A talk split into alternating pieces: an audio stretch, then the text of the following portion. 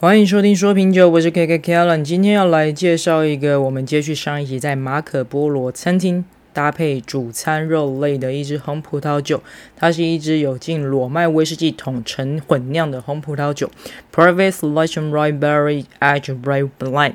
啊，产区是在美国加州的 Napa Valley，酒庄是 Robert Mondavi。罗伯蒙代维酒庄。那在介绍这个美国葡萄酒之前呢，我们来科普一下它的历史。有一段这个十九世纪这个禁酒令。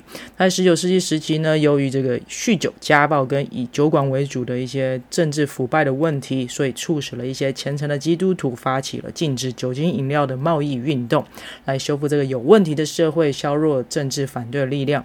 所以呢，从一九二零年到一九三三年期间呢，是一个美国的禁酒时期，就是我们所谓的这个美美国的禁酒令。那在美国推行全国性禁酒，禁止酿造、运输跟销售这个酒精饮料。但是呢，这个禁酒令不但没有使酒精消耗减少，反而使得一些私酿酒猖獗、假酒泛滥，导致民众失明甚至死亡。然后或者是有一些执法官员的收贿腐败，或是黑手党他运用一些贩走私贩卖这些私酒。获得一些庞大利益，衍生出很多的社会问题。那另外呢，在非物质文化的影响层面来说，它毁灭了几百年来各地移民所带来的酿酒技术跟文化多样性。所以最终在反对力量的促使之下，禁酒令最后结束在这个一九三三年的十二月五日。那美国的葡萄酒真正发展，也可以说是在这一九三三年的禁酒令废除之后，然后在这个加州这一块。区域呢，迅速的发展。那今天要来介绍这个酒庄 Robert Mondavi，他是美国加州最知名的酒庄之一。创办人 Robert Mondavi，他在一九六六年创建这个酒庄。那这个酒庄它是位在这个加州 Napa Valley 中心的 Oakville 奥克维尔。好，它被评为呢 Napa Valley 中最出色的葡萄园之一。那这个创办人 Robert Mondavi。他也算是一个加州的葡萄酒之父，不仅将 Napa Valley 推向世界的舞台，也是第一个获得终身成就奖，对二十世纪的葡萄酒界具有一个最大呃最具贡献的人物之一。那他曾经说过：“Making good wine is a skill, but making great wine is an art。”制作好的酒是门技术，酿造出顶尖葡萄酒则是艺术。OK，他是一个意大利后裔，热爱自由跟创新，又兼具科学家的理性。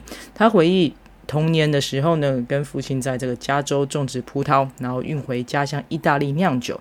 直到美国这个禁酒令解除之后呢，才全家搬回这个气候寒冷的 Napa Valley。那混有旧世界意大利传统的坚持，跟新世界加州奔放自由的灵魂，在这个一九九七年呢。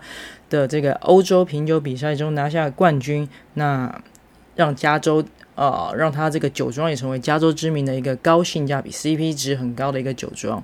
那他也曾经提出这个 Varietal Labeling 的概念，好，也就是将葡萄品种标示在酒标上，有别于像旧世界像是法国、意大利、西班牙这一些啊。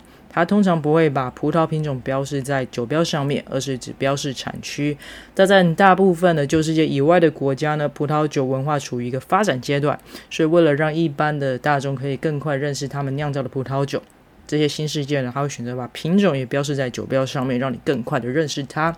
那接下来我们也看一下脸书放的这个图片，还有这酒标上，你们看到一个很漂亮、很像一个教堂的图案，它是这个 Robert Mondavi 这个酒庄的图案。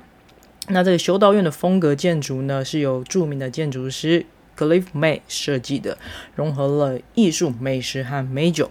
那这也呼应了 Robert Mondavi 他曾经说过的那句话：“Making good wine is a skill, but making great wine is an art。”制作好的酒是门技术。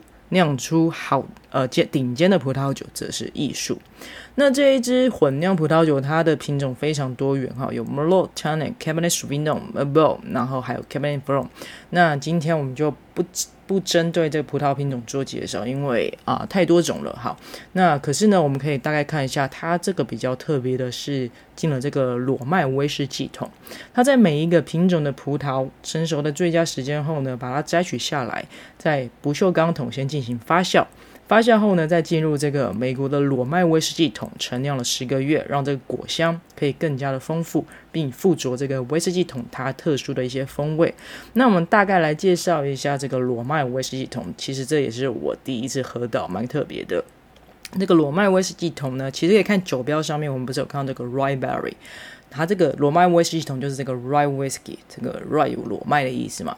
它发源在这个美国的东北部，有两个重要特色，一个是呢，它必须要百分之五十一以上的裸麦为原料酿造；第二个呢，它是啊。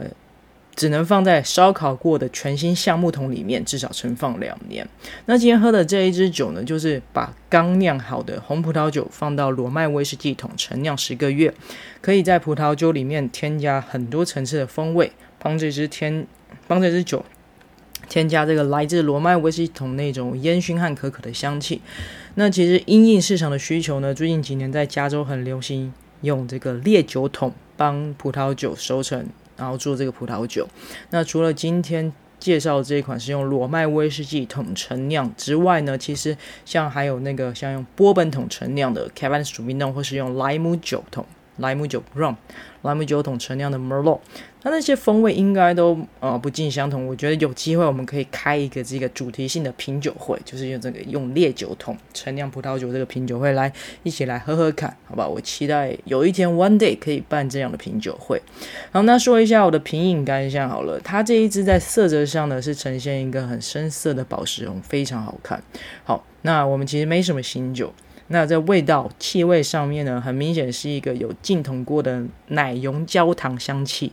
好，还有一个很浓郁的黑色莓果香气，好，非常好闻。那喝起来在单饮上面呢，呃，第一口会有一种甜味，然后烟熏感也很重。我相信这应该是因为它有经过这个罗麦威士忌桶带来的这个效果。那整体的那个单宁是很圆润的，然后酒体结构偏中等。那除了单饮之外呢，呃，我这一道是配这个搭餐酒，我是搭配这个主菜，我点的是窑烤乳猪，对，因为我不吃牛，所以我点了这个烤乳猪。那这个烤乳猪呢，它是一个十六小时经过十六小时慢煮的乳猪肉质非常的软嫩，好入口即化。那搭配这个软嫩的乳猪肉呢，它可以把这个、啊、过桶香气，就是这个酒啊。红葡萄酒，它这个过桶香气可以提升这个软嫩乳猪的焦香味，好，然后呢也平衡乳猪的一些油腻感。那我最后口中也会残留一个很浓厚的莓果香气，我觉得是非常棒的。那满分五分呢，我会给它也是一样四点九分，因为。它这支也是一样，不管在单饮或是搭餐上面，我觉得尤其是搭配这种比较重口味的一些肉类啊，然后或者是呃，我相信如果搭配像前菜前菜那个 cheese，我觉得应该也不错。就是我觉得都还不错，而且重点是我觉得哦，真的很香诶，它的味道真的说不出来，很浓郁的香，难怪说为什么会因应这个市场需求这么的啊。就是大家会玩这件事情，因为真的太特别了。这也是我第一次第一次饮用到这个用烈酒桶，然后这个罗曼威士忌桶酿过的这个红葡萄酒，真的很棒。那价格上来讲，我查了一下，其实也不会到太高，所以我觉得整体来说，就如同我们前面介绍这个酒庄，它具有一个高性价比、一个高 CP 值的一支葡萄酒，所以在这边推荐给大家。好，那最后要强调一下，本人的评分仅供参考，禁止酒驾，未满十八岁禁止饮酒。今天节目先到这边喽，拜拜。